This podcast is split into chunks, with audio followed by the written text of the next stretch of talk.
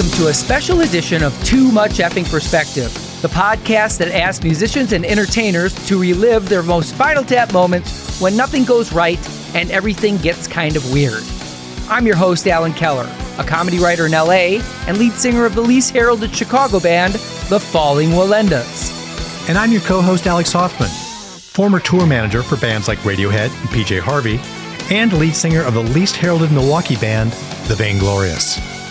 After we wrapped up the first season of our podcast, Alex and I came to realize that although a lot of you love the movie This is Spinal Tap, on which our show is based, you may not have seen it in a long, long time and probably don't have the nerdy, encyclopedic memory of every second of the film like we do. It was released in 1984. Yeah, and so was Punky Brewster, and that hasn't kept you from memorizing every single episode. I told you, Allen. It was Doogie Howser. then why do you dress like her every Halloween? right. So we thought we'd count down our 11 favorite Spinal Tap moments from the movie to jog your memory. We don't have time for that, Alex. See right there? Allen just unnecessarily jumped in with a verbatim quote from Spinal Tap's famous Hello Cleveland scene. Hello, Cleveland! Hello, Cleveland! When the band gets lost backstage and the janitor tries to guide them back to the main stage. Yeah. Turn right, Yeah. and then there's a little jog there, about 30 feet. Jog to the left. We don't have time for that. Go straight ahead. I wouldn't say my comment was unnecessary. I was just demonstrating how eminently quotable this film is. But admit it, Allen, you're attending TAP Anonymous meetings weekly, aren't you? What about the word anonymous don't you understand, Alex? All right, enough. Well- it is time to break like the wind You can't help yourself, can you? and start our countdown of the Tap 11 Spinal Tap moments.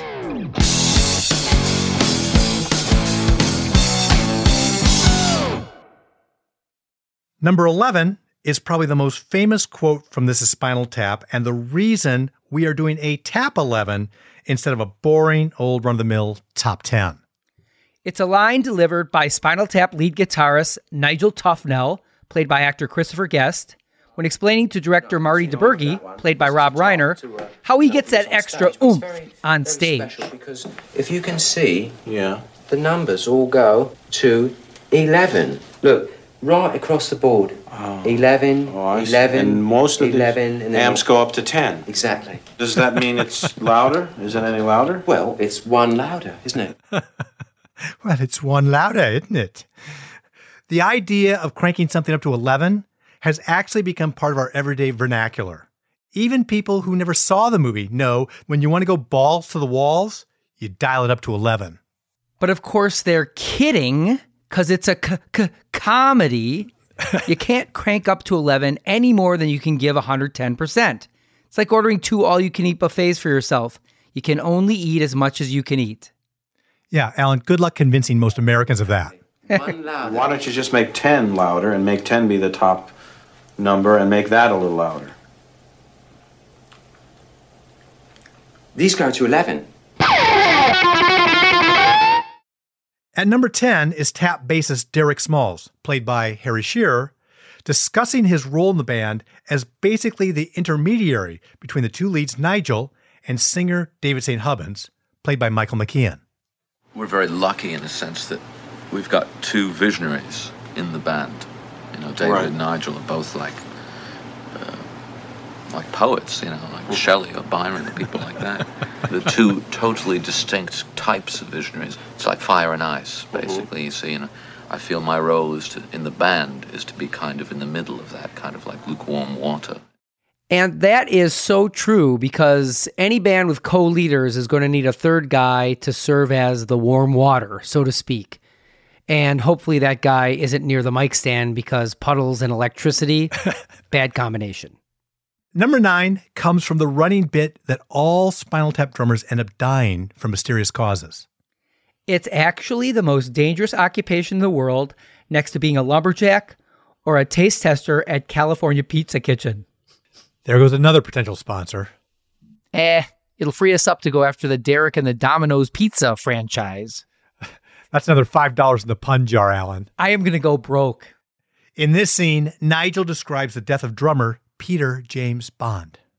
We were playing uh, a uh, Festival. jazz blues festival. Where was that? Blues jazz, really. Blues Jazz Festival. It was Miss the, it was the uh, it was in the Isle Isle of Lucy. The Yeah. Isle of Lucy. Isle of Jazz Lucy. and Blues Festival. And uh, it was tragic, really. He exploded on stage. Just like that.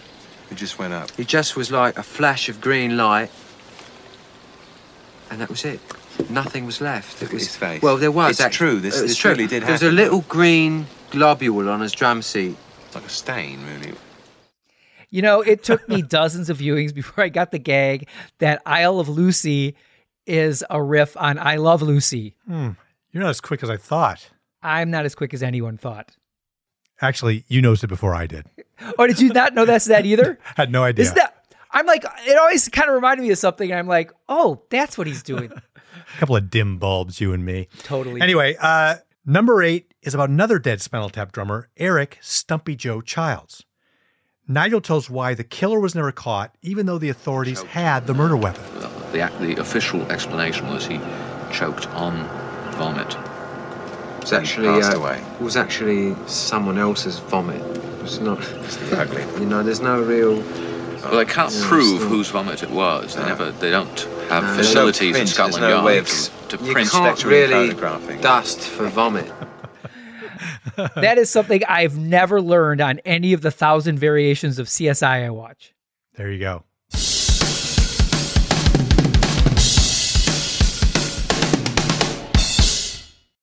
At number seven is David St. Hubbins talking about the reason why he's not too upset about his lifelong friend and bandmate Nigel quitting Spinal Tap in the middle of their tour after they've had a falling out.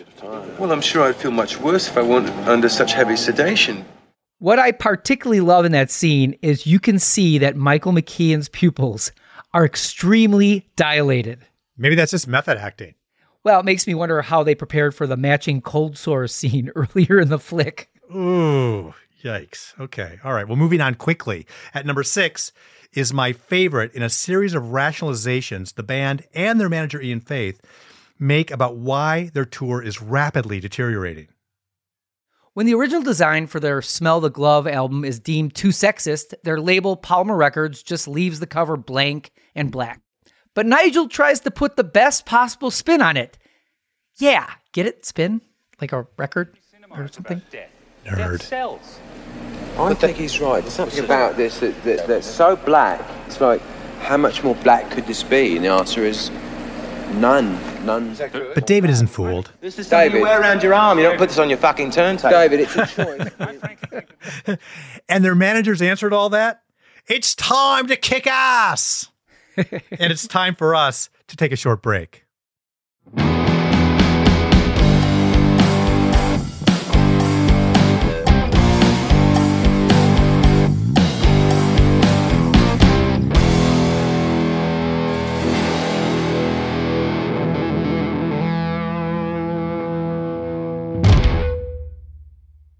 What's up? My name's Lurk, and I'm the host of Lambgoat's Van Flip podcast. Every week, I have in depth conversations with bands from all over the scene, big and small. We also like to keep our finger on the pulse and showcase up and coming bands on the show as well. So come check out Lambgoat's Van Flip podcast.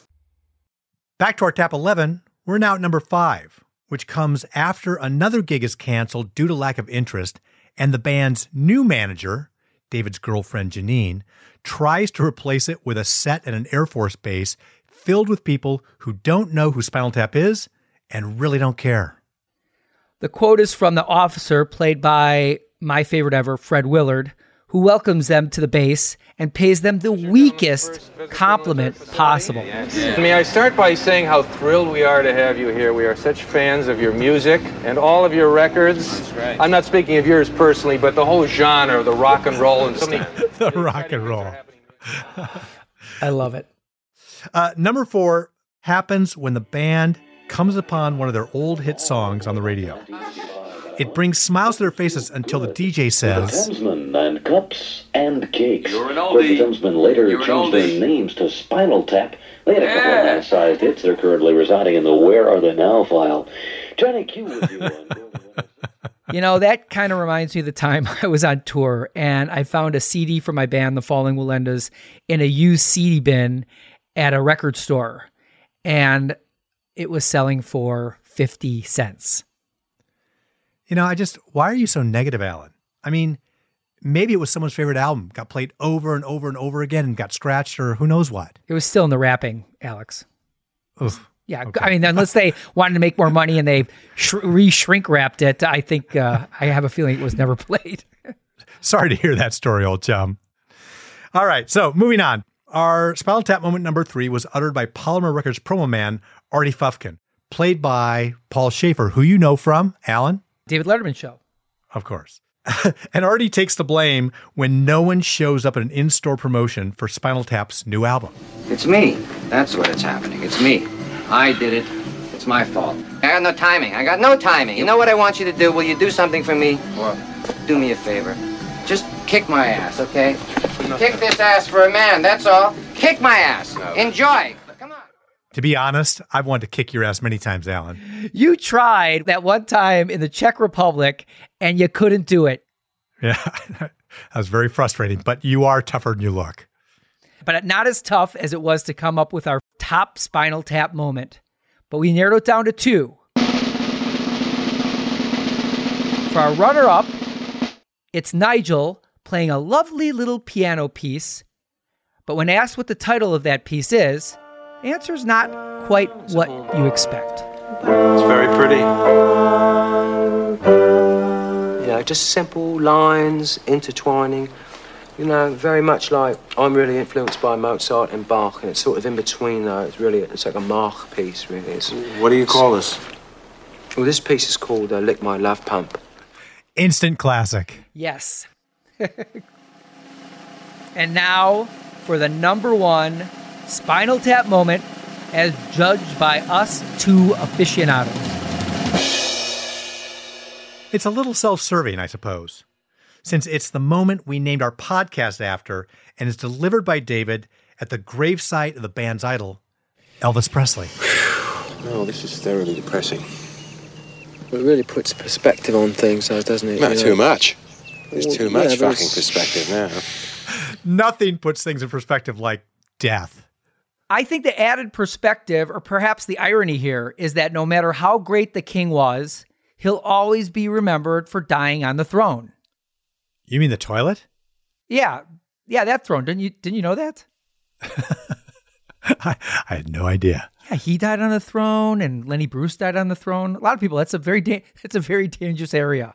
Yeah. that's why I have I have like crime tape around mine in the bathroom. I'll never use one again. okay, well, there you have it. 11 of the most riveting, memorable Spinal Tap moments in This is Spinal Tap.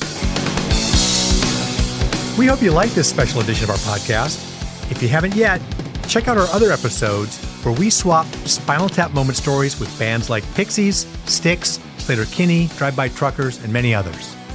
And if you have a Spinal Tap moment that didn't make our Tap 11, record your thoughts on your phone and email it to us at hello at tmepshow.com or just DM us on Instagram at tmepshow.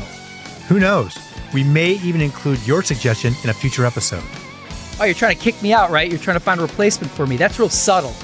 That's subtle. Just like the B in Yeah. subtle is subtle. These are audition tapes. This is Allen Keller, and on behalf of Alex Hoffman and myself, thanks for listening. We'll see you next time on Too Much Effing Perspective.